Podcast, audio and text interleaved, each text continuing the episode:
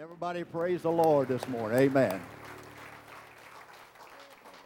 Okay, we'll read some scripture before you're seated. How many feels good in the Lord this morning? Amen. Amen. Praise the Lord. Uh, next week, actually, for the first time in, I guess, since the uh, COVID germ warfare started, uh, Canada will be able to live stream back to us. And uh, so next week we'll have them hooked up online so that we'll be able to uh, greet them basically on the screen so we can see them once again. That's uh, it's been a long time, hasn't it? Amen. Uh, if you have your Bibles, let's open the Bibles for your seated this morning. I'd like to read a portion of the Scripture uh, found in basically Luke chapter four. Something's wrong. I don't know. Luke chapter four. This is a, a, a good lesson this morning. I don't know. I can't hear up here. You got me out yonder somewhere. I'm like an echo. One, two, three. One, two, three. In Luke chapter four, I'd like to start with verse sixteen. Now, most of you are familiar with this portion of Scripture, but maybe we need to look at it again, because our subject is basically what we call faith in the presence of Christ. Christ being the anointing or the pillar of fire called the Logos, which is basically God in a veil. We are declaring that the Scripture teaches the doctrine of what we call the presence, which is known by a Greek word called parousia. Now, people in the message do not like that word parousia because they believe that we are saying that Jesus is here now. And that's exactly what we're saying. But not the Jesus that died on Calvary, the man. We're looking at Jesus, which is Jehovah Savior.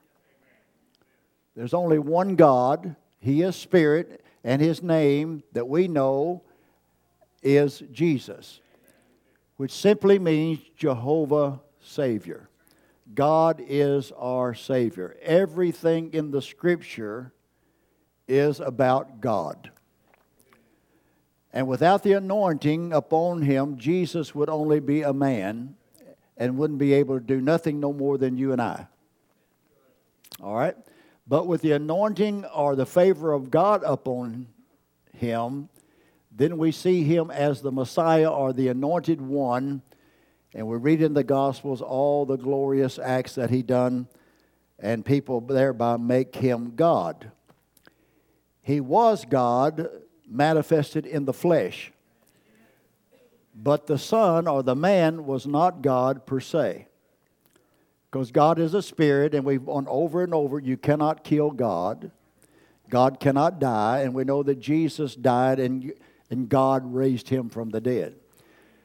So you, you see that we have this scriptural view of Jesus, and the Bible declares Him as a prophet called Son of Man. Jesus was the Son of Man because God incarnated Himself in this person, and He was the fullness or the perfect expression of the Spirit God. Therefore, He could say, when you see me, you see the Father. But no man has seen God at any time. Only the Son has declared Him or made Him known to us. In other words, God had to have a means or a channel to speak to us and reveal Himself to us through a means or a channel, and He chose that to be a man. Okay? We're teaching the presence of God here today as a unique part of the restoration necessary for immortality. You'll find in your lesson this morning that there's three steps to the salvation of your soul: justification, sanctification, baptism of the Holy Ghost. Without a certain portion of Scripture being fulfilled, we'll continue to die, go by the way of the grave, way of the grave. No matter how much you're baptized with the Holy Ghost, you will die unless certain scriptures are fulfilled, because God Himself has to be here to bring this final work of restoration to pass in our lives, and that is a revelation of Himself, the Word, and the Word becomes flesh in us by faith. So by an understanding, we become the Word manifested in flesh. And please follow me. So our subject is faith in the presence. Now the presence is invisible, but faith calls those things that you can't see as though they are. So we're seeing through the eyes of faith, and it will become so real to us that He will become personalized, and He will become visible, physical right before us.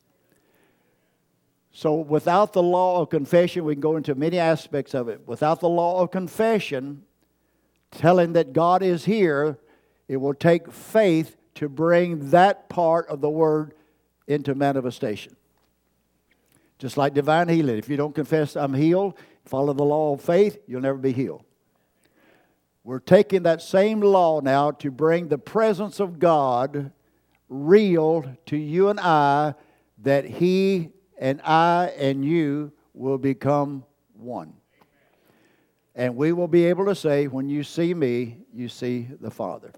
All right, so we're going to look in a portion of Scripture that basically should open a key or a piece to our minds, that the message gets more clear and more clear, because today we see more confusion in the message people than even in organized religion.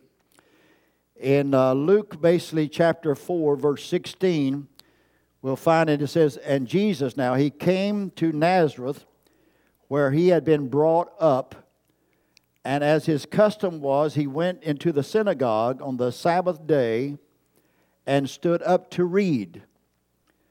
And there was delivered unto Him the book of the prophet Isaiah, or Isaiah, which is Isaiah. And when He had opened the book, He found the place where it was written. He went to a unique scripture. And He read, the Spirit of the Lord is upon me. Now, you can preach months upon each portion of this, but we don't have time. But what I want you to understand is, without the Spirit of God being upon Jesus, He could not do none of this. All right? The Spirit of the Lord is upon me, because He hath anointed me to preach the gospel to the poor.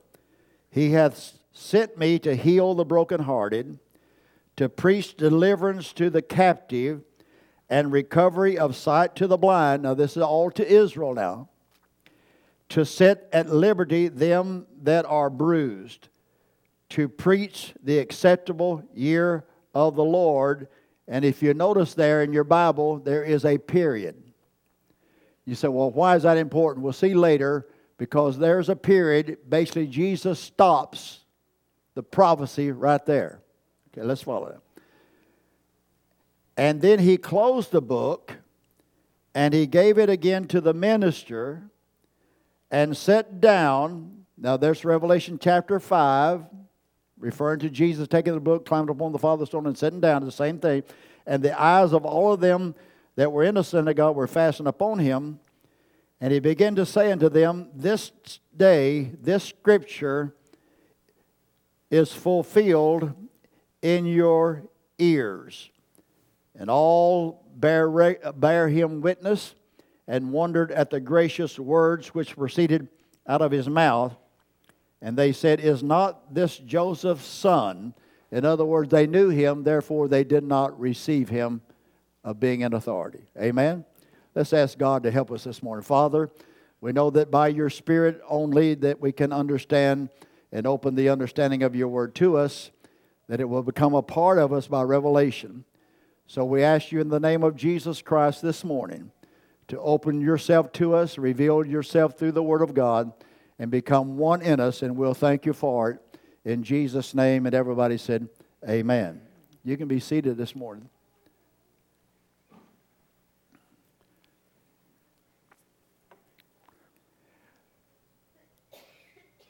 I was noticing online, uh, I remember back when I was younger, I put it like that. I'm not old now, but I was used to be younger. And how many remembers we used to have Jericho marches? We used to all get around the altar, scream and holler for two hours. Get up and pray and dance and whatever more. And I remember at that time, they called us Pentecostal, which back in the eighties was basically a really a bad name by called Pentecost, because we had moved out of Pentecost and now we were the bride. So if you went to a message church, it looked like you went to a funeral. You could hear a pin drop. We called that church order. So we stopped saying amen. We stopped going to the altar. We start stopped praying as a group. We stopped praying or singing any song that would require clapping your hands. We took the tambourine out. We took the drums out. That was basically Pentecostal. Anything that put a little rhythm to it was Pentecostal. But I noticed online now, Jeffersonville and everybody else running and screaming and hollering and clapping and whatever more, unless everybody's dancing and doing a jig, they're not bride. What happened between the soberness? Because during that time, we've went from running around the building to sitting and hearing the word. So we were wrong then. We made the transition to where basically they were. They made the transition to where we're at. Now we're wrong and they're right, on and on. So what should be going on in this hour? What is God actually doing? What is this period of time from nineteen sixty-five, when the prophet left the scene, the Son of Man ministry, being a prophet, live prophet, was over, let's call it that way, finished. Now from sixty-five to this morning, we have sat here pondering what the message was all about, what God's doing, and trying to see and have church. People running from church to church, switching this. Leaders want more. Preachers come. Preachers fall. Movements come. Movements go. But what is God doing? Does the Bible actually tell us and show us what is going on in this hour, that we can know that He is here and why He is here? Because the evidence that we are the elect, or the very elect, that's what we're looking at, is to recognize your day and its message. Our title is The Faith in the Presence of God, but what I want to understand is we call it basically the presence, but the Bible calls it the day of vengeance. Now, before we start on this day of vengeance, let me remind you, there's nothing in this Bible negative to the believer. Everything in this Bible is a blessing, and it's a positive to the believer. So when you hear the wrath of the Lamb, you hear judgment, you hear vengeance, don't go to the negative. Lean toward the positive. Because if it's a day of vengeance, God must have something special for His elect. And what we're going to try to show you, and I've preached for twenty-something years now, that Brother Branham's message, declaring the presence of God, we want to understand what that presence is, why He is here, and what day or part of restoration that we're living in. Because there will be no immortality until God comes in the role of the judge to put us on trial, or the church on trial, and those that are found not guilty will be allowed to enter into immortality. And just follow me. I want you to also understand, when I teach this and have taught it through the years, and we declare that Jesus, the man, the high priest, or the mediator, in nineteen sixty-three, or when the seal was opened, come off of the mercy seat, and he took a book. Revelation chapter five, it says there was a book there. It tells us that no man was found worthy to take the book for a period of two thousand years, called the time of grace, or the acceptable year of the Lord. At a time and a junction, when it comes to an end, we find that Jesus, or the Lamb, was worthy to take the book, Break the seals, therefore, and open the book. What we're declaring to you, that when he opened the book and come off of the mercy seat and opened the book, the fullness of the Gentiles had come. We were at the end. There had to be a junction. There had to be a turn of a corner. There had to be another dispensation, or there had to be another portion of Scripture that comes into manifestation to be fulfilled. What we're declaring is that portion of Scripture that I call the presence or the parousia of Christ is absolutely veiled to understanding except to the very elect. Now, I could give you quotes and scriptures, and we could stand here for hours. But what I want to understand this morning and show us that basically the Bible absolutely teaches, and it can be a doctrine, and it is a doctrine, that there is to be a literal presence here in this hour to do a specific thing, and without it, there is no resurrection and no immortality. All right. So let's look at it real carefully, and basically we can, I think God will open up a little part to us this morning. In verse eighteen, in Luke eighteen, we find here Jesus reading the book of Isaiah, and we'll go to it in a few minutes, which is chapter sixty-one.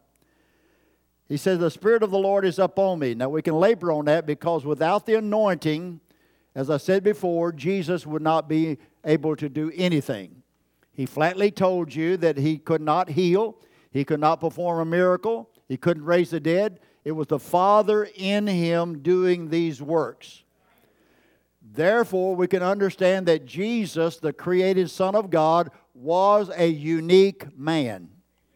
Now, he was more than a prophet, although he fulfilled the role of the prophet, because Moses said in Deuteronomy that God would send a prophet, and Israel must hear that prophet or be cut off.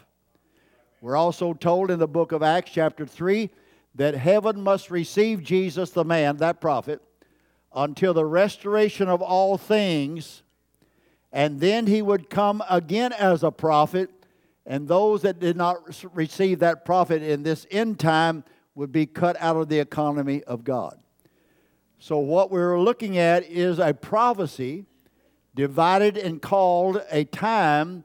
One period of time is called the acceptable year of the Lord, and another period are, is called the day of vengeance of our God. Okay? So let's follow it. "The Spirit of the Lord is upon me, because he hath anointed me to preach the good news of the kingdom to the poor. He hath sent me to heal the brokenhearted." This is what Jesus said he was sent to do, and what he was doing. Watch.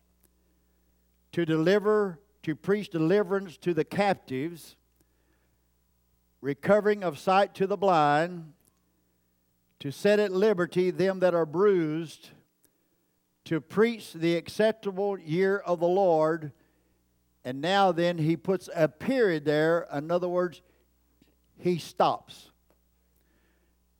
If you've listened to the message, "This Day the Scripture Fulfilled," Brother Branham goes through it. He goes through the story about the, his Bible that he had uh, being stuck together, and he kept reading. The priest walks up and hands him the Bible, and he puts an event to bring us to pass that there was this absolutely transpiring again. So we notice that he said, "I'm here to preach the acceptable year of the Lord." So therefore, they understood that Jesus was declaring himself to be that prophet of Deuteronomy eighteen. Now, the reason I put Deuteronomy eighteen and all these scriptures in here is because people in the message, ministers, that have walked away from the prophet because they believe that certain things he said did not come to pass, and therefore he could not be listened to or was not feared. So what I'm saying is, according to Scripture, if I can find where Brother Branham was off the word or something didn't come to pass, then I don't have to listen to him. Nobody wants to listen to a prophet of judgment. So the easy way out, instead of coming to the word and falling upon the mercy of the court, is to find something wrong in the case to where you can get out of the penalty. people think they're out of the penalty because they do not understand this period that we're in that it calls the presence is also called the day of vengeance of our God, where God is here as the Logos or the Word in the role of a judge. Uh, David, if you can find the picture of the cloud, we'll put it up there just in a few minutes. Watch that. So when he said, I'm here to preach the acceptable year of the Lord, Israel looked at the acceptable year of the Lord as a year of Jubilee. It wasn't the year of Jubilee, but Jesus was saying, I'm here to preach the gospel of grace. I'm here as a type of the year of Jubilee. I'm going to set the captives free. I'm going to bring Israel to its climax. I'm actually going to raise the dead. I'm going to go set the captives free, and I'm going to cause all the Old Testament saints to come forth in a glorified body. So Jesus declares himself to be a prophet to fulfill uh, the Old Testament saints. And it was known to the Israel that in that acceptable year, everything that was in slavery, they sold themselves into bondage, could be set free if they chose to accept their freedom. Now, to accept your freedom, Brother Branham used the story about the prisoner. And he got a pardon from Lincoln. And when they took the pardon to the prisoner, the prisoner said, the president wouldn't pardon me. He don't know me. What more? And he said, it's not true. And they took him out and hanged him or killed him because the prisoner did not accept the pardon from Lincoln to be set free. What we're declaring this morning is what? God is here as judge. Now, we have declared over and over that he absolutely taught that the bride that would accept him in his role as judge and come to the trial that we have found ourselves not guilty. That's hard for us to receive because we know that we done it. We went through the stages of forgiveness. We're not looking at forgiveness now. We're looking at a pardon. We're looking at the imputation of righteousness. We're looking at the penalty being absolved. We're looking at being made as clean as if we never sinned in the first place. Now that can only be done not by the grace of God, because grace only covers your ignorance. Grace period was where God uh, intervened because of the ignorance of the people.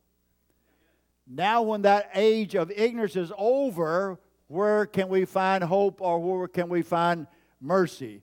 That's in the Word of God, standing before the judge and pleading mercy. Like the publican said, have mercy upon me, O Lord, I am a sinner. And he went home justified. So there's a lot of lessons in that. Remember, grace period of ignorance is over. And has been over ever since the opening of the seven seals. People say, well, no one can be saved. Jesus was not on the mercy seat for you to be saved. He was there because of the ignorance of the people, because they rejected the word and it went into darkness, because there were still names on the Lamb's book of life that hadn't come into existence to be manifested as sons and daughters of God as yet.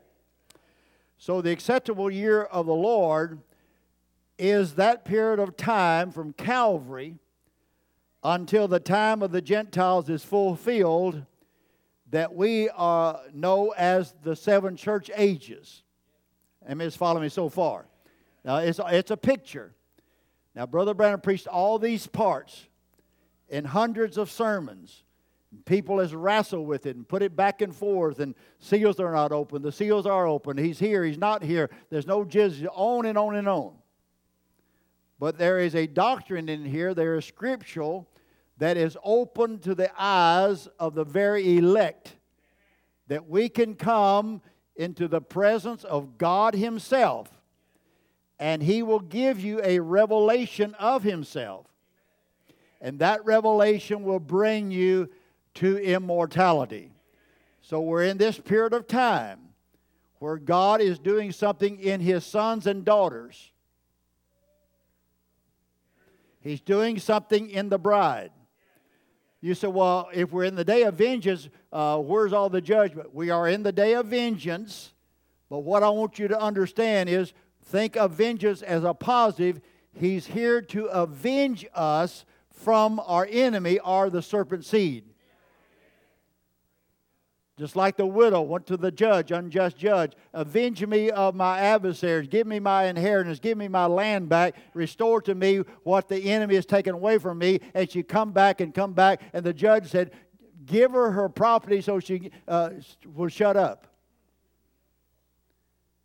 God is here as a judge, and he's here to avenge the elected. There will be not one righteous seed destroyed by the wrath of God. Or, praise the Lord. Will not be one foolish virgin or one bride destroyed by the wrath of God. Therefore, when the wrath of God falls on this earth, the foolish and the wise will be all gone. The wise will be in glory, the foolish will be slain, and there won't be nothing here but serpent seed, and he burns the whole thing off. So when we think about the wrath of the Lamb and the sixth seal and the judgments that come in, never think of it in the negative. We got a we got a something up here that we always think, well, my, what shape am I in? What my kids? What shape are they? Can I say? But on and on and go. Remember, there will be not one seed of God perish under the wrath of God. Amen. So the acceptable year of the Lord. Jesus said, "I come to preach the acceptable year of the Lord." So the acceptable year of the Lord is the period of time from Calvary to the death and burial and resurrection of Jesus Christ until the fullness of the Gentiles come, known to us as the covenant of grace. The blood covenant is a covenant of grace. Grace speaks of election and speaks to ignorance. How many follow me so far? What if you never had a Bible and you've never read and you've never heard ten thousand sermons preached to you? You wouldn't have one clue of what God's plan is, the righteousness, salvation is, what God's going to do or what he has done or nothing. You would be absolutely ignorant or veiled to the knowledge of what God is and what he's doing and where you're at. So God provided a blood covenant, his grace, election. Blood covered the ignorance until he could bring the full revelation of himself, the Word, into manifestation so a group of people can absolutely hear, receive, and become one with the written Word of God. We're in the period of time now, not of ignorance, and actually not even the grace of God, but we're in the time of the judge. Here is a cloud in nineteen sixty-three, Brother Branham called Ephesians, uh, second Thessalonians one to seven, and we'll read it in a few minutes, where God comes with his angels of flaming fire. He comes as the wig one, and when you turn it around, he called that the wig of the judge. The day of grace is to the Gentiles is over. Now, let's look and see where that's in the Scripture.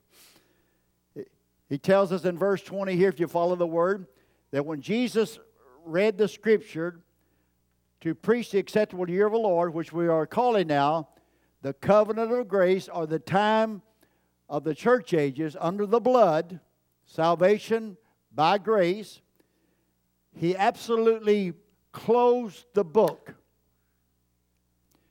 Notice where he closed the book. He closed the book at the end of the acceptable year of the Lord. And we're going to find that he closed the book actually from the prophecy of judgment. Because when we read the prophecy, it says he will preach the acceptable year of the Lord and the day of vengeance of our God, then stop. So Isaiah prophecy said when he's there to preach the acceptable year of the Lord, judgment was to follow. But we find that Jesus stopped the book on the acceptable day of the Lord And you notice it said, and he gave it again to the minister and sat down. Now, Brother Branham, he goes to Revelation chapter five, the revelational series, and everybody screams and hollers, what more? There's no man found worthy to open the book. Behold the Lion of the tribe of Judah. He was found worthy. He come out as a bleeding lamb, and he takes the book and opens the seals. He climbs upon the Father's throne and sits down. The man Jesus, glorified, opens a book, climbs upon the Father's throne. And Revelation ten, one to seven says this one on the throne, which was the pillar of fire. He comes down here now with the open book as the judge. If he comes down as the judge, the open book declares that the acceptable year of the Lord is over and the day of vengeance of our God begins. So he said, all eyes were upon him because they fasted, and he sat down and uh, began to speak marvelous things. Brother Branham, I didn't put the quote in there, but Brother Branham said, if you'll notice now, you Pentecostals think that your anointing or the Spirit of God is on you. You, you run and shout, and you clap your hands and all that. He said, that's not the anointing of the Lord. That's only the blessings of which you can get in by going to a ball game or a rock concert or anything else. You just get in the spirit of the time. When the anointing was upon Jesus, he was absolutely anointed God in flesh. And basically he sat down and proclaimed to them the interpretation or the fulfilling of the Word of God. So the anointing is not running and shouting and glory to God, hallelujah. Brother Branham said that's Pentecostal blessing. The anointed day is when you're anointed, the Word of God is open to you, and you sit down and you proclaim the Word of God to the understanding of the people that they can absolutely see and understand what the Spirit is doing for them, to them, in what hour you're in.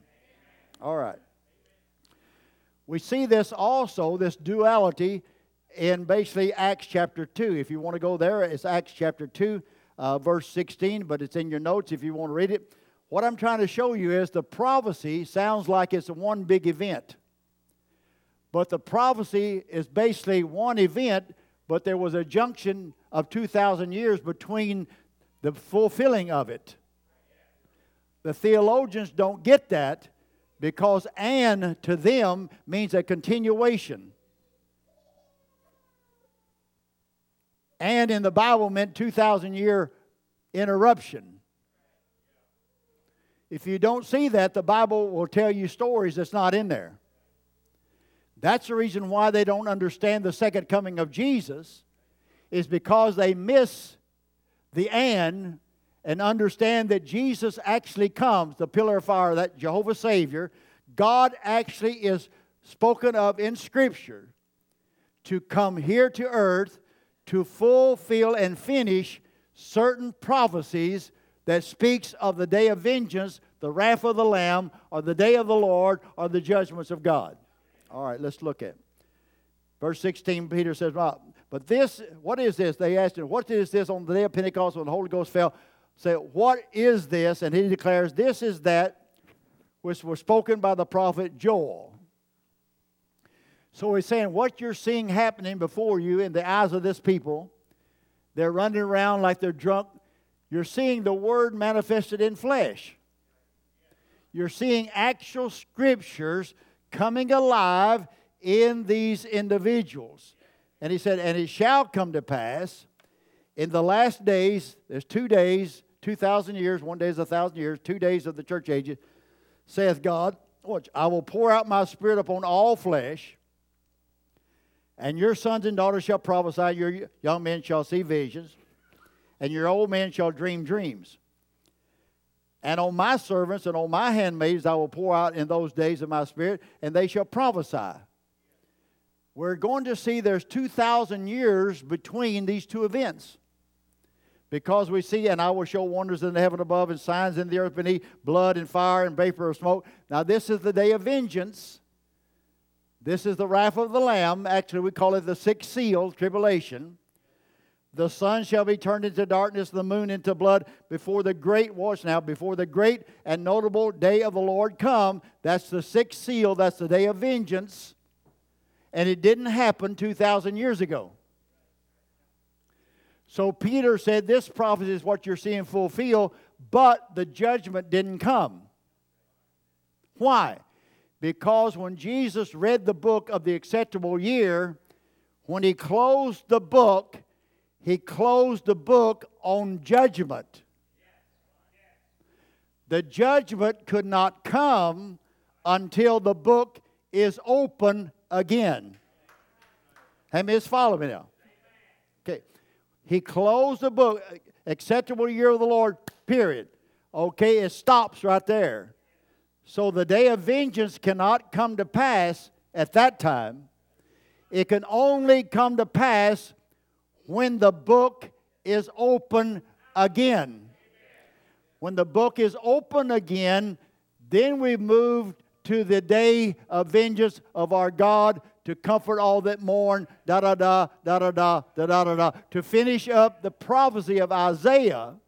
So what I'm saying is Isaiah absolutely prophesied of the period of time today that we're calling the parousia of Christ, or the judge being here, God himself, the Word, here separating the sheep from the goats.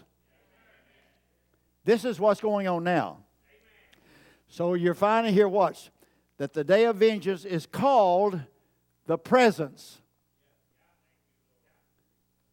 Are you following me? In the New Testament, twenty-six times the word parousia, which interpreted means the presence. I've been on this since nineteen eighty-one or two. That's the reason why we're not considered in the message. They wouldn't. They don't even consider us as being a part of the message, period. Why? Because Brother Gregory believes that Jesus is here. Brother Gregory believes in two lords. Brother Gregory believes in two gods. I believe in two lords, but not two gods. The Lord, Elohim himself, God Almighty, Adonai, said to a master, our Lord, which is Jesus Christ, you sit down on my throne until I go down and make all your enemies your footstool. And when I do that, I'll come down and judge and present to you a chaste virgin. I'm going to go down and do all the work. That period has come to a close. God is here in a unique way dealing with only his very elected to bring them to immortality for the rapture. All right. So we see a statement here that in the time of judgment, called the day of vengeance, that what he said, and it came, uh, uh, I must have, a notable day of the Lord come, and it shall come to pass that whosoever shall call on the name of the Lord shall be saved. In the day of vengeance, there comes a time that all that call on the name of the Lord shall be saved. Now that's pretty simple. That cuts out everything except knowing who's there and what day you're living. How can you call on the name of the Lord if you don't know who the Lord is? So basically what I'm saying is not to separate, but to be the truth. Brother Branham said this revelation is set aside only for his bride. Only those who would open their minds to receive. To have enough sense to ask God for mercy. Oh, Brother Greg, if the blood's gone and Jesus offered mercy, nobody can be saved. Wait a minute, wait a minute, wait a minute. You've got to have mercy. Mercy means, well, let's put it like this. If you go to a judge, let me watch, the, there's something on there that comes up on my little thing here, the judge, and they go up and say, well, you got so many parking meters and so many, and, and I feel sorry. You go for the judge. You stole a car, okay? The judge cannot forgive you. Boy, y'all like a pen, are we? We should be running around the building now. The judge can't forgive you, not if he's a righteous judge, because the law says, he looks over here, Stealing the car, maximum penalty, twenty-five years. But then you have this nervous breakdown. You get so sorry, you fall, and you beat the floor, and you scream, and you snot, and you holler. Your parents write letters how good you are, and you're reformed, on and on and on. Oh, God, oh, God, help us. Oh, and you fall on the mercy of the court. And the judge, he gets to wiping tears with you. And he says, all right, uh, since you're, since you're so repentant and sorry, I'm going to show mercy, and I'm only going to give you a year. Uh, instead of twenty-five years, I'm going to give you a year, and I'll uh, let you out on your parents' uh, behavior just because. So God, sh- that judge showed you mercy, which is justice, but he can't forgive you. I, I, hope, I, I thought we'd get it. I preached on it so many times. Brother Branham said, little bride, I'm here to tell you now, as the judge, you're on trial. Remember the message, if you listen to it enough. You're on trial. Satan points out everything that we've done wrong. He points out every failure that we have, and it's absolutely the truth. We drink, we smoke, we crowd around, we do all these things, and it's absolutely a sin. Justice says we need to go to hell. Justice says there's no hope for us. But then if we ask the judge for mercy, that's a whole sermon. If you ask the judge for mercy, can the judge show mercy and declare that you go home righteous as though you never done it? That's what the message is all about. I'm here to tell you, little bride, as the judge, that you never done it in the first place. You're the righteous, sinless bride of Jesus Christ. Why? God showed you mercy because your name was in the Lamb's book of life. Amen. That's just what we're trying to get across in the day of judgment now. You can only receive mercy to go into immortality only in the day of vengeance when the judge is there to declare your case. We preached the judge was here. Oh my, everybody just hates the judge. Well, Brother Gregory, we know. Don't, Brother Gregory, me.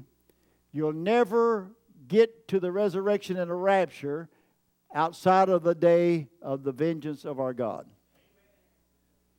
In that time period, God promised to do something special for you and I. Let's look at it.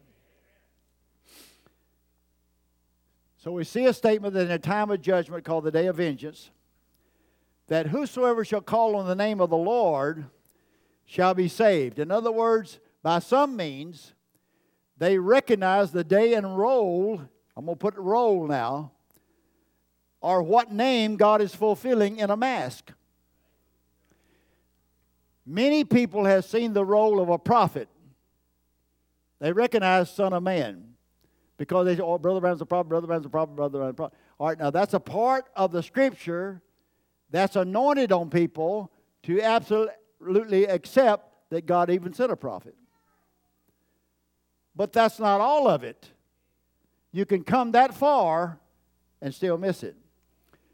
So we see in the Scripture a period of time, and this is the only thing that makes sense for me, or whether this message is just a mess and it just, it don't mean too much at all. Because Brother Brown preached this, what, uh, sixty years ago, nineteen sixty-five, when the last thing. So we're looking at fifty years that basically nothing has happened. We find ourselves as it was in the days of Noah. We're eating and drinking and building houses and marrying, dedicating babies, going to the altar, joining church and whatever more, and it's been over now for fifty years. Church age is over. So where do we find ourselves in the Scripture? There's got to be Scripture that determines what's went on from the time the prophet left the scene to this present time. If there's not, there's got to be another prophet come. He's got to do greater than the last prophet. All these Scriptures that we preached for forty-five or fifty years has still got to be fulfilled. And we see now, basically, darkness is getting darker and darker and darker. And if you listen to the message, this day the Scripture fulfilled, it looks like Brother Branham watched Fox News last week and got up and preached it fifty years ago because he told you exactly what was going on today fifty years ago. It sounds like he watched Fox News last week. He pinpointed everything that was going on, even to communism, even everything that's going on. But he said, now don't you worry about communism. Let me just throw this in here. Communism is taking over the world. We got Marxists in America. We got Marxism up there in Washington, D C Communism took over. All of the politician, every Democrat is in the back pocket of China. They bought them and paid for them once and for all, lock, stock, and barrel. They're sold out. But Brother Branham said, don't worry about communism. It's only a tool in the hand of God to bring you under Catholicism for the mark of the beast. It's religion that you've got to watch. All right. So we see in Joel's prophecy here in Acts, you see the baptism of the Holy Ghost that Peter said was poured out on the day of Pentecost. He also speaks of a time period in between, in the Omega, when the outpouring of the Spirit, right before the great and notable day of the Lord. And he's here speaking in verses twenty, sun shall be darkness, moon shall turn into blood, great and notable day of the Lord. He's actually speaking of the day of vengeance of our God. That did not transpire two thousand years ago. So what happened to the prophecy? Half of it was fulfilled, and half of it is sitting there for two thousand years unfulfilled. So this day we're looking at the second half of the prophecy, and we can declare to you as a minister, and a prophet already declared it, this day, the second half of the prophecy, or the day of vengeance of our God, is being fulfilled right before your eyes. And if we don't recognize our day and its message, we're going into the tribulation period, or we'll be a part of the sixth seal. Watch what? Jesus began to say in verse twenty-one, this day this scripture is fulfilled in your ear. So Jesus was actually declaring to those people that you are seeing the actual Word of God fulfilled in flesh. Brother Branham preached the message, and he actually declared one after another, there's about fifteen or twenty statements there that he said, this day this scripture is fulfilled. This day, this scripture fulfilled. This day, this scripture fulfilled. Right down the line to bring us this morning, sitting under a time period called the presence, where God is here under the role and the mask of a judge to separate the elect from the non-elect and to bring the day of vengeance to a close and fulfill the sixth seal, which is basically judgment at the end of twelve sixty days under two prophets. But also in that time period, there's something that happens to the very elect.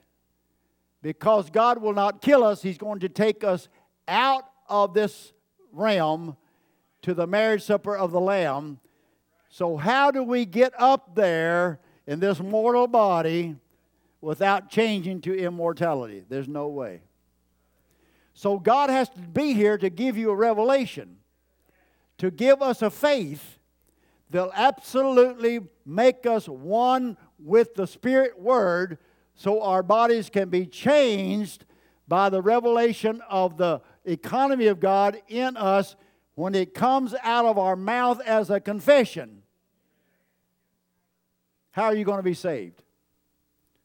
If you go to, what is it, Romans nine or ten, Romans there said, uh, basically, if you confess, believe in your heart and confess with your mouth, thou shalt be saved. Paul was speaking to Israel there as a confession. You have to confess that Jesus Christ died for you and God raised Him from the dead. And he said, Israel, if you want to be saved, you've got to believe that God raised Jesus from the dead, He's the Messiah. And when you confess that with your mouth, you will be saved.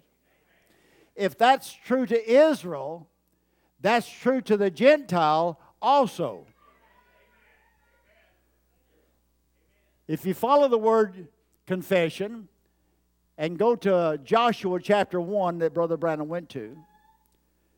And God told Joshua, you meditate on the law of the Lord day and night. Well, I thought, now meditate means to think upon, to ponder, you know, and just uh, just think about it silently, meditate, yeah. That's good.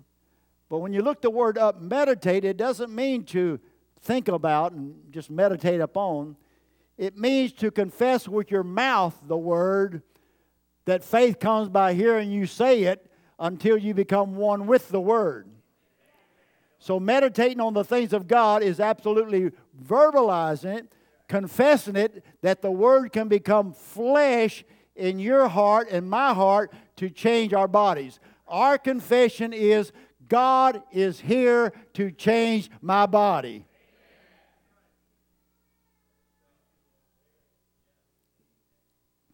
Okay, let's look at something else here. We find in Luke sixteen sixteen, the Bible tells us that the law and the prophets were until John. Okay, here's where your Elijah ministry comes in. Since that time, the kingdom of God is preached and every man presseth into it. So the acceptable year of the Lord is basically when Jesus began to preach, the kingdom of God is nigh. Repent, for the kingdom of God is coming to you.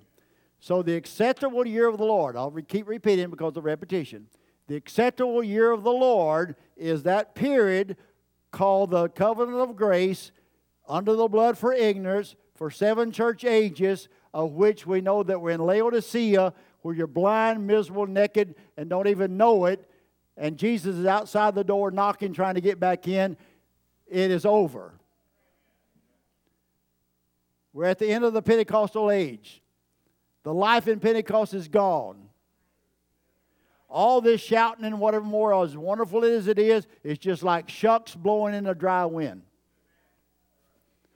The false anointed ones today is not Benny Hinn and T D Jakes. You say, well, they're anointed. They're anointed all right. And we know what spirit they're anointed of. The anointing today is in this message, preachers preaching Pentecostalism under the first and second pull. Now think about that. Oh, Brother Greg, you're just trying to discredit. I'm not. They are anointed. But they're anointed with the quotes before the day of vengeance started. You won't hear them play tapes or preach after the seals. Because why? They don't understand what happened when the book is open. Because to most people now that doesn't study, if you're saying the book is open, open, you're absolutely telling them that basically they're in the judgment period. Jesus has already come. The days of mercy is over. Salvation is over. To them, it means destruction. It means negativism. It means everybody's lost. The day of vengeance of our God is the only time period where God will absolutely do a work in His believers that will change us from mortal to immortality. And we're going to look at it right here. Okay, so let's go to Isaiah sixty-one, where basically Jesus is reading from. Isaiah sixty-one. Now, Brother Branham covered this in the message that this day the Scripture fulfilled. Watch. The Spirit of the Lord God is upon me, because the Lord hath anointed me to preach good tidings unto the meek. He hath sent me to bind up the brokenhearted, to brokenhearted, to proclaim liberty to the captives. Now, each one of them you can go for and preach a message showing what it is. Opening the prison to them that are bound. Now, that's your death, burial, and resurrection of the Old Testament saints. One more. In other words, that's finishing up the Old Testament saints under the law. Watch that. To proclaim the acceptable year of the Lord. And if you'll notice, there's a comma there in Isaiah where Luke put a period. So if you read this prophecy, you would absolutely tie the two together. And said this one is to preach the acceptable year of the Lord and the day of vengeance of our God. Okay? So we note that here where Jesus stops and closes the book and declares that he was present to proclaim. Everybody say proclaim. He was there to proclaim or to preach the gospel of the acceptable year of the Lord. And he was there to proclaim how? Because the Spirit of the Lord, the Logos, the pillar of fire came to him in the river Jordan, anointed him as the Messiah, the great prophet that was to come. And he said, the Lord, now the Spirit of the Lord is upon me. So you're seeing a unique ministry of the incarnated God in flesh doing a work where God is revealing himself to Israel by the means of flesh. That's where they fail, because people cannot absolutely see and accept God in the flesh. But the prophecy declares that this same one that preached the acceptable year of the Lord, the very same person, the very same Spirit, the very same one that declared the acceptable year of the Lord was also to proclaim the day of vengeance of our God. Are you following me? Say amen. All right. If he is to proclaim the acceptable year of the Lord, he would also have to proclaim the day of vengeance of our God. You say, oh, that's not in there. Well, it is in there to me, because if he proclaims the acceptable year, which means preach the gospel, signs, miracle, warning to prove that he's there, he would have to proclaim the day of vengeance of our God by the same means by which he declared the acceptable year of the Lord. In other words, the same Spirit God has to come back upon a man and repeat the exact same ministry by the Spirit that God done in the person of Jesus Christ two thousand years ago. That same Spirit has to come back and do the same thing exactly the same way again to fulfill the scripture that he wrote through the prophet of Isaiah. So Isaiah absolutely teaches us that there is a time where God is present. What he's doing, therefore the presence of God is absolutely a scriptural fact. It is a part of restoration, without which there's no immortality. So if you're not preaching the fourth stage of restoration, there's no immortality. All right, let's see. Let's go forward and follow it. Why is people, time goes by fast when you're having a good time, doesn't it? My leg tells you you're about, your time's about up. I used to measure by sweat on my tie. Now I measure when my leg goes numb or dead. It's about time to sit down. Why does people fail to accept the Elijah prophet of this hour? All your smart ones, all your scholars, all your theologians, if you go to the internet and start studying, they'll say, well, these Branham people, they believe that the spirit of Elijah was on Brother Branham, that he was a prophet, and he come to fulfill Malachi, which we all know that there's no prophet come to the Gentiles. That's all. That was John the Baptist to the Jews two thousand years ago. They're they're just uh, they're just a cult. They just they just don't know the Bible. And if you read the scripture with a closed mind, and what I mean closed mind is without the anointing of the Holy Ghost to understand what it's saying, that's exactly what you'll believe. Because Malachi four one, let's read it. Malachi said, for behold, the day cometh, and we'll get to that day. He's speaking of a specific time now. Remember, when you read days, day, and hour, you're looking at a time period that tells you something unique. For behold, the day cometh. In other words, it's not here yet, but it's going to come. That shall burn as an oven. Okay, that's the day of vengeance that Jesus read up here in Luke four. I'm to preach the acceptable year of the Lord and the day of vengeance of our God. Malachi the prophet speaks or starts this chapter out speaking about the day of vengeance. And he said, and shall burn them as an oven, and all the proud, yea, and all that do wickedly shall be stubble. And the day that cometh shall burn them up, saith the Lord of hosts, and it shall leave them neither root nor branch. Now, God is talking about a group of people that He's going to absolutely destroy. He's not going to leave them root. He's not going to leave them branch. He's going to take every evidence of that seed off of the earth, period. Now, how many knows what seed that is? It's none of the righteous. You have to start with Cain, then you have to start with the serpent, then you have to start with Satan. All right. So here, Malachi starts out prophesying about the day of vengeance and telling you that he's going to destroy a group of people who do wickedly, watch now, and not leave them the root and the branch. And then he said in verse two, but unto you, God always has something positive to the believer. Hallelujah. Now I say, he's talking to me now. He say, he's talking to me now. Everybody say, he's talking to me now.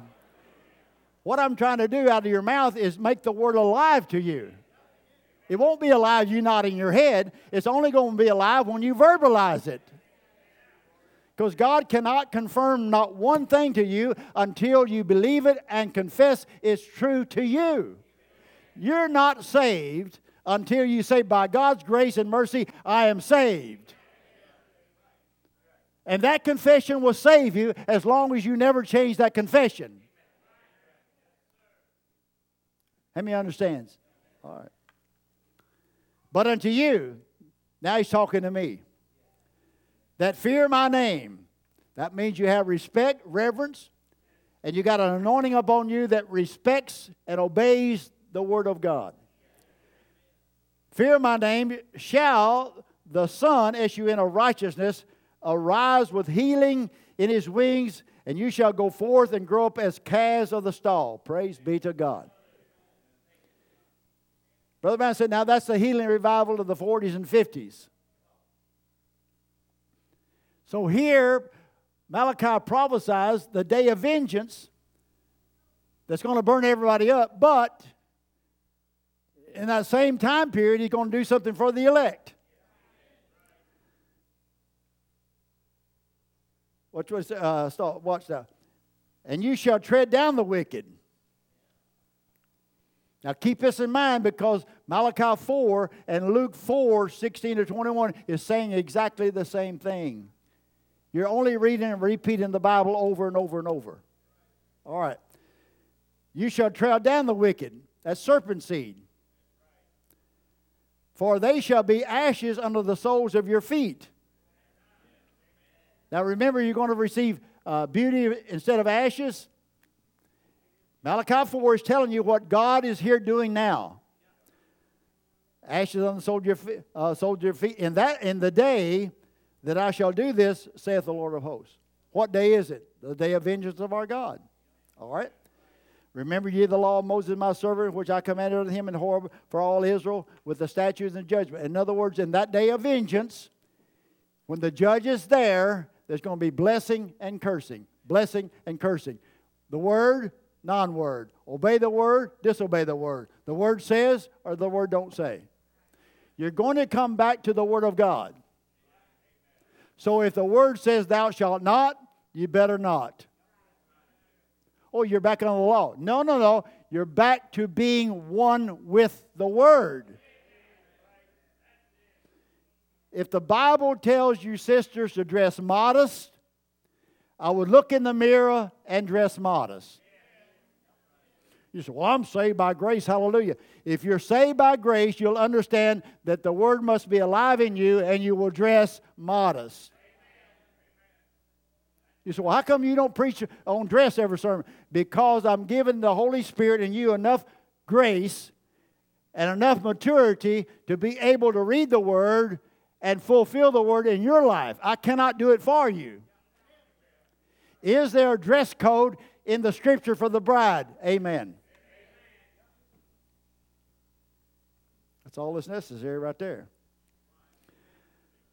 Watch what he said now. Behold, in the day of vengeance of our God, watch, I want to send you Elijah the prophet before the coming of the great and dreadful day of the Lord. There's two thousand years between the great and the dreadful day. Here you're seeing the same thing as the acceptable year of the Lord and the day of vengeance of our God. two thousand years between these two appearings. So the great day we see when John the Baptist come, declared, "Behold the Lamb of God that takes away the sin of the world." Jesus stands up and said, "I'm here by the anointing of God to preach the acceptable year of the Lord." He closes the book and sits down. In other words, judgment is stopped until the book is open again. Okay. This first ministry upon John, and what does it say? "And he shall turn the hearts of the fathers to the children." And two thousand years after grace runs out, this same Spirit of God, which is the Spirit of Christ, which is the anointing of the Holy Ghost, will come and anoint a man, and the presence of God as a Son of Man ministry will turn the hearts of the children back to the Pentecostal fathers. That Scripture has been fulfilled. That day is over. The heart of the children of the Lord, lest I come and smite the earth with a curse. He did not smite the earth with a curse on the day of Pentecost. Just like we read the spirit of, uh, of Joel said this prophet. The judgment didn't come. Although they're both tied together as a prophecy, only the half of the day of acceptance was covered now because judgment was stopped. I'm repeating it over and over so you can see what Brother Brown was actually saying. The judgment was actually stopped until this same one, the same Jesus, takes the closed book. After the acceptable year is over, he takes the closed book and opens it and then starts the day of vengeance of our God. Which absolutely starts that period of time called the presence of Jesus Christ, the same yesterday, today, and forever. So we're looking at a two thousand year period between the proclamation of the acceptable year of the Lord, where Jesus stopped, and we're promised by Isaiah and these prophecies that this same one would come back at another time, repeat the same ministry to continue the prophecy, to fulfill Scriptures in this hour. And that's what this message and this prophet is all about. Now placing us under the doctrinal Scripture of the presence of God. And now we're under basically the role of a judge. We're under that role of the judge, proclaiming the acceptable or the day of vengeance of our God. Now watch. In Luke twenty-one twenty-four, we see that it says, "And they shall fall by the edge of the sword, shall be led away captive into all nations, and Jerusalem shall be trodden down of the Gentiles until the times of the Gentiles be fulfilled." Brother Branham's ministry in the days of the Son of Man declared, "He is here." The message of this hour is He is here. He puts the cloud up there, which now then for the last ten years they've been arguing about, this is a cloud, this was the rocket, this was this, we don't believe it. On and on.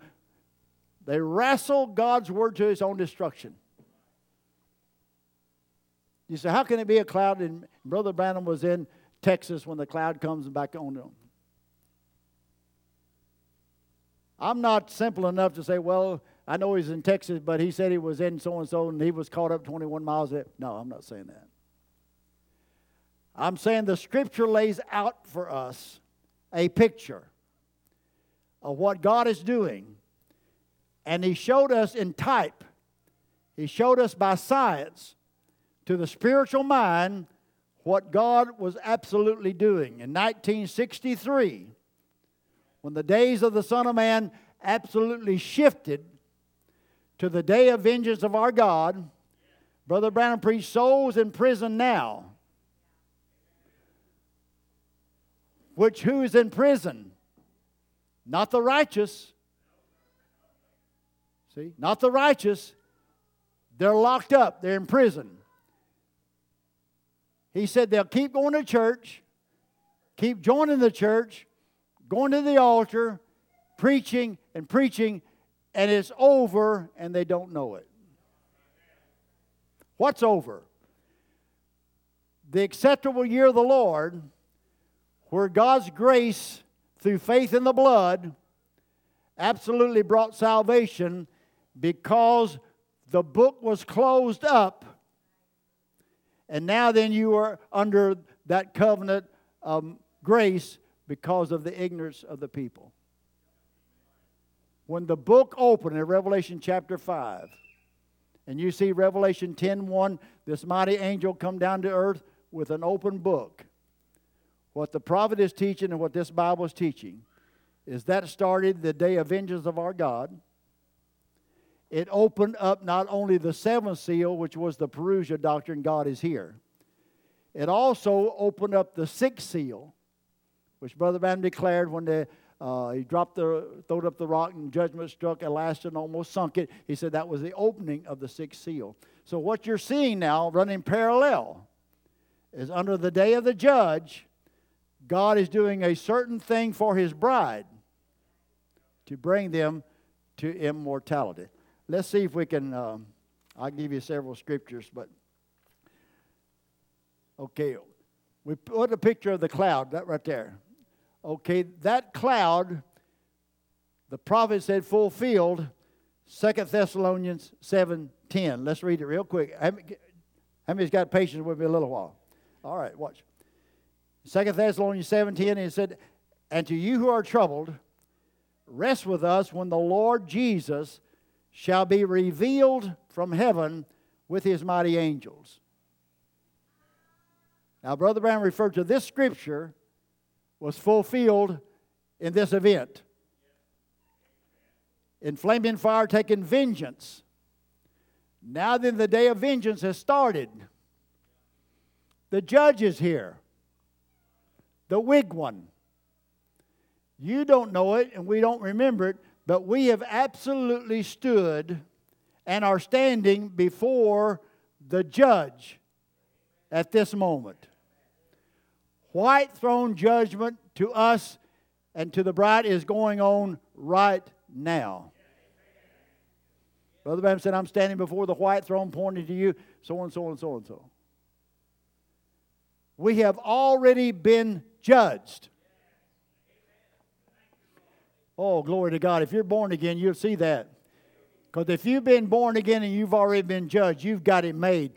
You, you may not know it, but you've already entered a cycle of immortality. How many is following me now? We've already entered that cycle of immortality.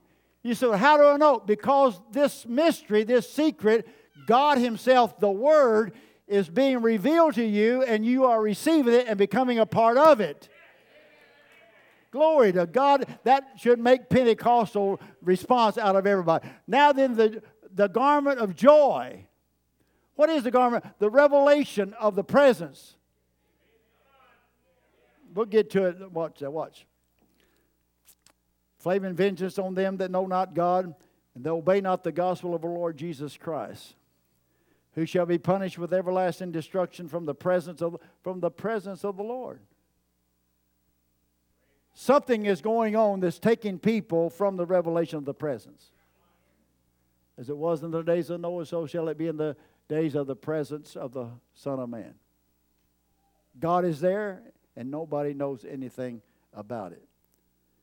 When He shall come to be glorified in His saints. If God comes as Spirit, Word, to be glorified in His saints, then the saints will be glorified in their spirit and in their body. So what is He here, what is He here to do in the day of vengeance? He's here to immortalize Himself in flesh to the very elected that has received Him as judge. God the Word. It's not systems. It's not creeds. It's not even pastors, prophets, or preachers. It is God the Word. That should have blown the building up. So what are you looking at? You're looking at the fourth stage or the message of life. We'll get to that and we'll close. I give you the scriptures in Ezekiel thirty-seven, one to six. Can these dry bones live? And every preacher in Pentecost has preached on the dry bones. And everybody that spoke in tongues is shouting around the building, over these dry bones shall live. Amen. Can these bones live? Prophesy unto these bones, and say unto them, O ye dry bones, hear the word of the Lord. Well, we happen to be those dry bones. Thus saith the Lord unto these bones. There wasn't nothing there but bones. What are you saying, Brother Gregory? The revelation come in an embryo state.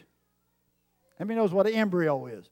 Embryo is that conception which starts forming a body. When you are justified, baptized in the name of the Lord Jesus Christ for the remission of your sins, there's an embryo of immortal life that begins forming. That embryo goes through four stages to produce immortality in the flesh. It says, watch, behold, I'll cause breath to enter into you, and you shall live. I will lay sinews upon you, and will bring up flesh upon you, and cover you with skin, and put breath in you, and you shall live. That's immortality now. That's not the baptism of the Holy Ghost. That's immortality. And you shall know that I am the Lord. I pray that you'll see the spirit of wisdom, revelation, that you may know and have a knowledge of God Himself. So we're not looking at Jesus the Son now. We're looking at God the Word. Our Heavenly Father is here. And we're in that hour that whatever you ask the Father, in the name of Jesus, the Bible said He will give it to you. Amen. Watch now. You will notice there's four stages to bring about immortality. Not three, four. The Bible teaches three stages for the redemption of the soul. But there's a fourth stage to bring the body, spirit, and soul to eternal life or to immortal life. You can have the baptism of the Holy Ghost every day of your life. Speak in tongues, fast and pray, and it's appointed unto man once to die. The baptism of the Holy Ghost is not going to keep you out of the grave. But we got a promise that in that hour when God the Word comes and puts us on trial, and we go through that trial and is found not guilty, those people is promised, you shall not die. I'm here, what for? To immortalize you. I keep pre- so there's four stages to immortality. Let me read you two quotes and we'll stop. Brother Branham read this scripture. He said, "Prophesy, Son of Man, can these bones live?" Wish we had time. He said, "I got it wrote down here, but I have to miss that." He said, "Prophesy, can these bones live?" What's the four stages of that coming forth of that church? What's the four stages of that coming forth of that church? What's the four stages of Ezekiel's dry bones coming forth?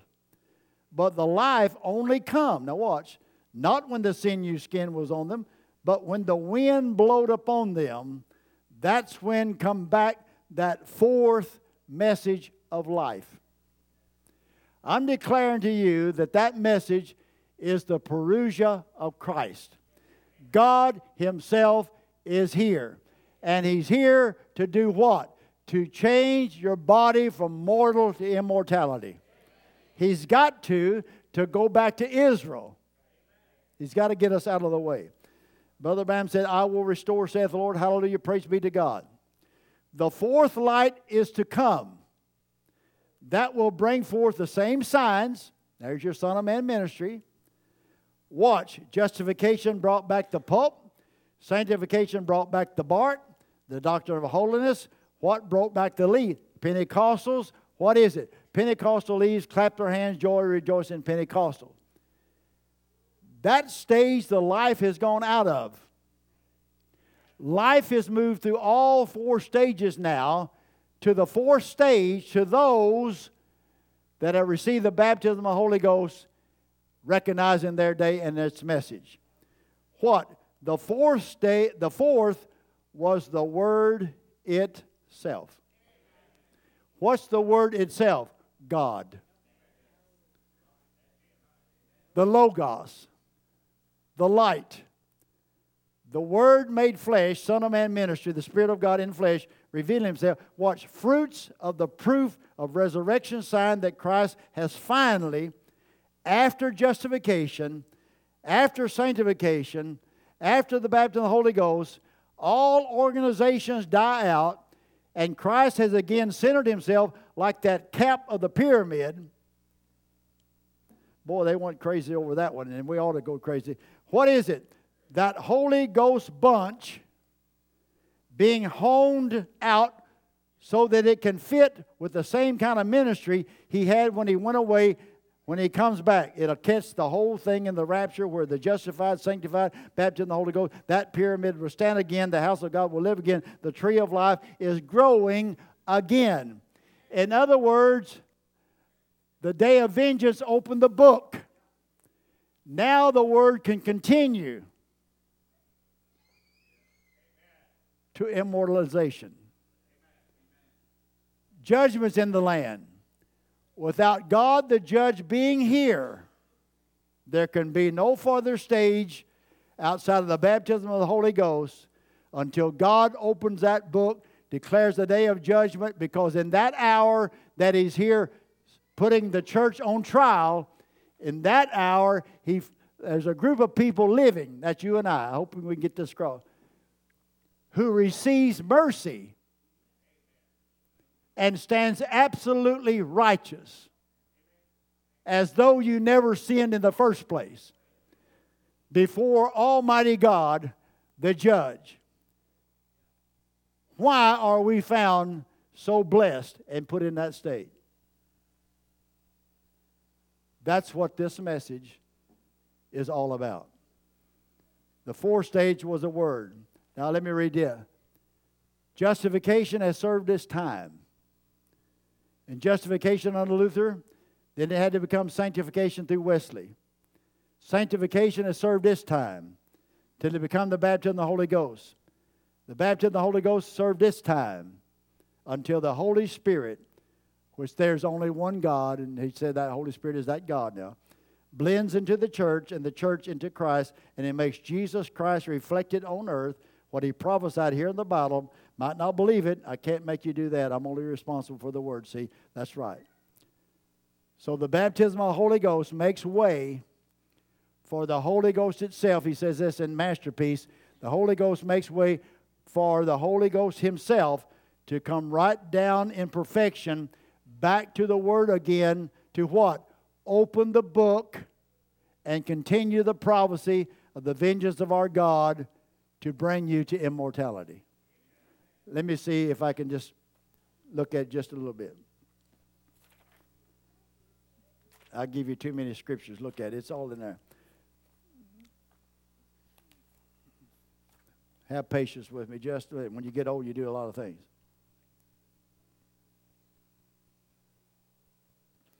Well, the best thing to do is just read it out of the Bible.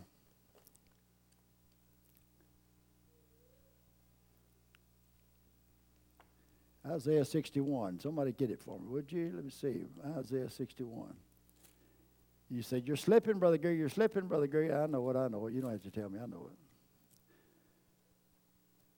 Spirit of the Lord is upon me because the Lord has anointed me to preach the good tidings unto the, unto the meek. He has sent me to bind up the brokenhearted, to proclaim liberty to the captive, and opening of the prison to them that are bound. To, to proclaim the acceptable year of the Lord. Now, that's where Jesus stopped and sat down. There's where the book's closed. But the prophecy said, and the day of vengeance of our God. So when is God going to come down? And He must proclaim the day of vengeance of our God, and he must proclaim, comfort all that mourn. Here's the bride now through seven church ages that's been persecuted, killed, rejected, slaughtered, put out, stole from, and will absolutely be slaughtered before the in the tribulation period. He's going to comfort them all that mourn, what? To appoint unto them that mourn, that's the bride now, in Zion, that's the bride, to give unto them beauty for ashes. That was Malachi four that I read to you a while ago.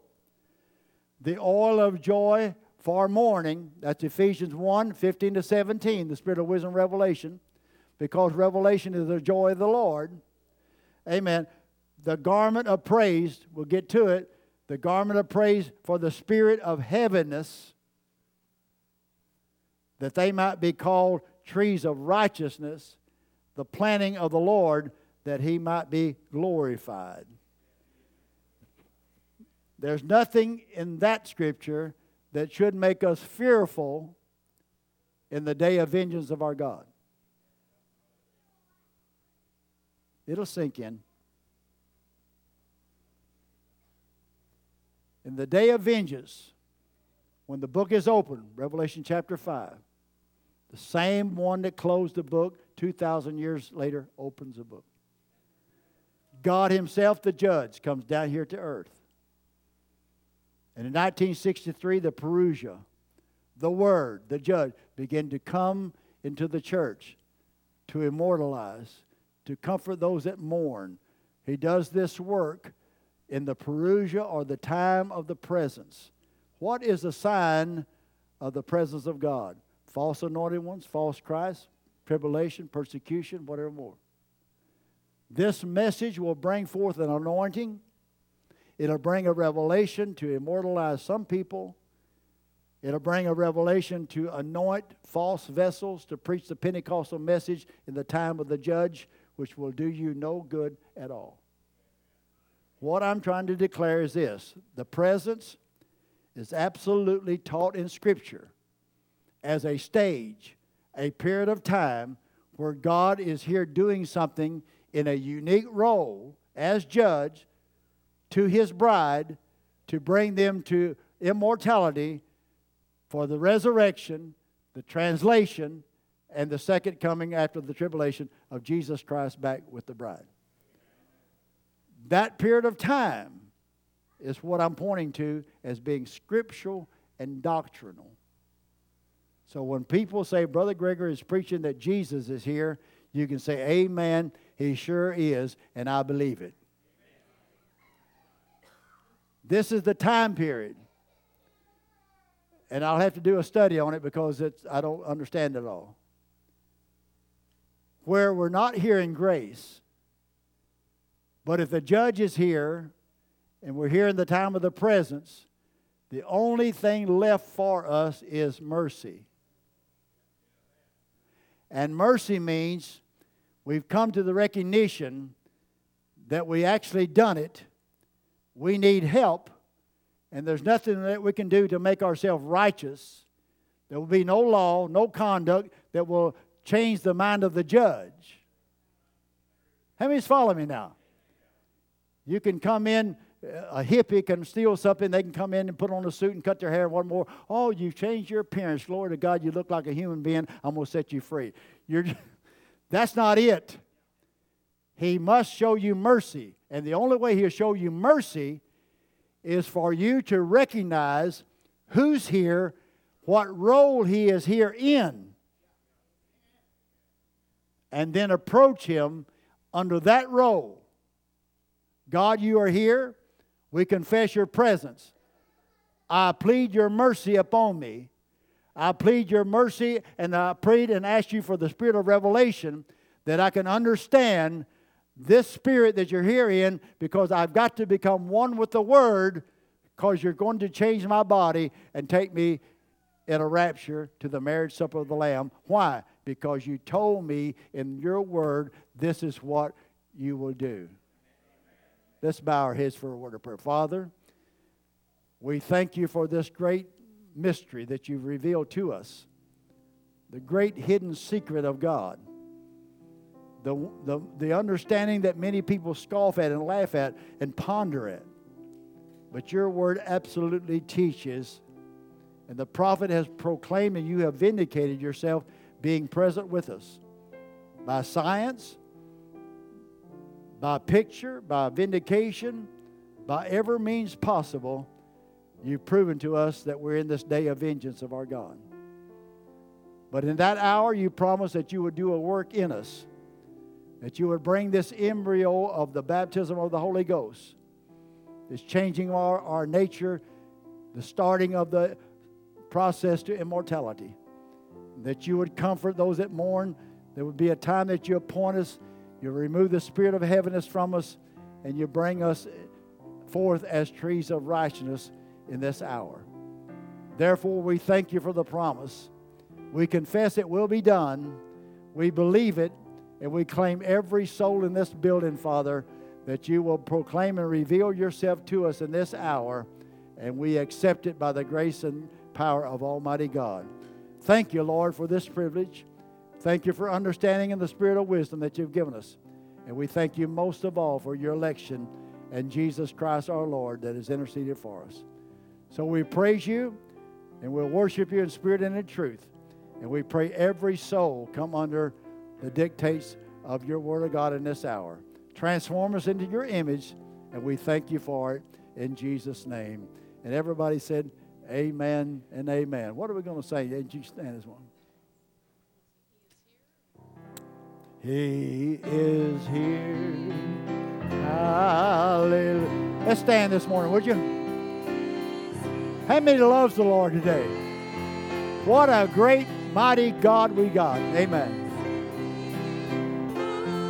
Holy, holy, I will bless his name again.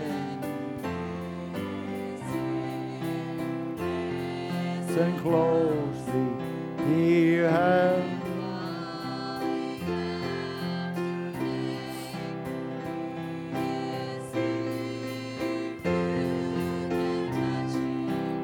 You will never be the same. King is here. Hallelujah. Will you receive him today as the judge of all things? Our God is present by his grace and mercy and truth. He has allowed us to stand in his divine presence as the finished product of the blood of Jesus Christ. Amen. Is here.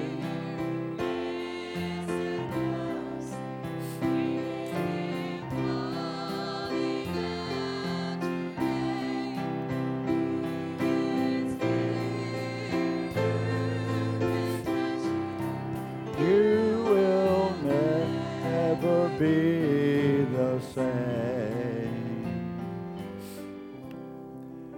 I believe that once our confession goes forth, that God is here and he's present with us.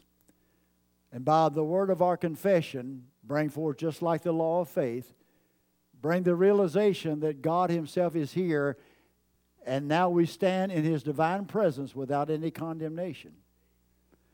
That one thing it will do for you, that anointing is promised according to Scripture to bring you the oil of joy for mourning. I do not believe that you will have to encourage the bride to worship God, to read the Bible, to pray, or to put forth the very spirit of holiness, because she and the Word will become one. Therefore, if you've never asked God for mercy, and asked him to forgive you of your sins and place you under the righteousness of his word, I plead with you to do so. I don't know if it's too late or not, but I know one thing. The prophet said, "Souls in prison now," and he said, "The days of grace is over."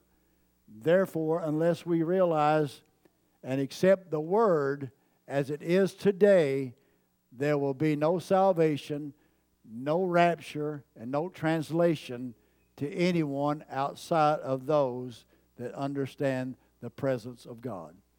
We are now in the day of vengeance of our God. The sixth seal is open. The book is continuing. The judge is here. Now God is doing a work in his bride, because remember, he's got to take the bride off of the earth before he can return back to Israel by two prophets to bring this same message of the presence, this ministry of Elijah, Brother Branham said, would be preached in the tribulation period. The same message you're hearing will be preached in the tribulation period of the spirit of Elijah. There's only two groups that I know that preaches Elijah, and that's those that understand the message of this hour and the two prophets to Israel. Because they'll say, fall on us and hide us from the wrath of the Lamb. So someone knows about the spirit of Elijah, that they have missed the rapture and misplaced the scripture and refused to accept, as it was in the days of Noah, that the presence of God is here doing a work for you if you will accept it. You say, what must I do to be saved today? Only believe and accept the Word of God, what He's doing. Die to yourself. There's something in every one of us yet that's still got to die. How easy that old nature is resurrected. How easy for the women to creep back into the fashions of the world. Men to creep back into pornography and look at women and all this stuff going on. It will resurrect for you. We've got to die and understand you're looking at one thing. That's God, the Word. It's not me. I can't judge you. I can't do one thing for you. Only one that can help you is God. And He's here in spirit form. And you've got an open book, and I pointed you to the scriptures that's being fulfilled. Now, according to your faith and the law of faith, be it unto you as it is according to the Word. You will confess the law of faith to bring the presence into physical manifestation in your life. I can't do it for you. Only you can do it for yourself. So I'm asking you today, if you've never even started the process, will you accept the scripture for your salvation? Be identified with Jesus Christ. Be baptized in water in the name of the Lord Jesus Christ for the remission of your sins. And accept the Word of God for this hour for your salvation. And trust God's mercy to bring you into immortality. That's the only escape that you got in this time period. Because the judgment is rapidly coming to where He's got to immortalize us and take us out of this world, so that He can deal with the world, and two prophets will deal to Israel to bring in one hundred forty-four thousand. That's where you're at. And you're going to see the corruption of the serpent seed. You're going to see the mark of the beast. And right now you're seeing in different things. Now then you've got to have a shot to be able to buy, sell, go, travel, or you're going to lose your job and everything else. You say, well, it's not the mark of the beast yet. They're bringing it in step by step by step. Now they're using your health and your wealth to force you under control. And remember, it will be a religious control that will not let you buy or sell until you take the mark of the beast, which will come down to religion.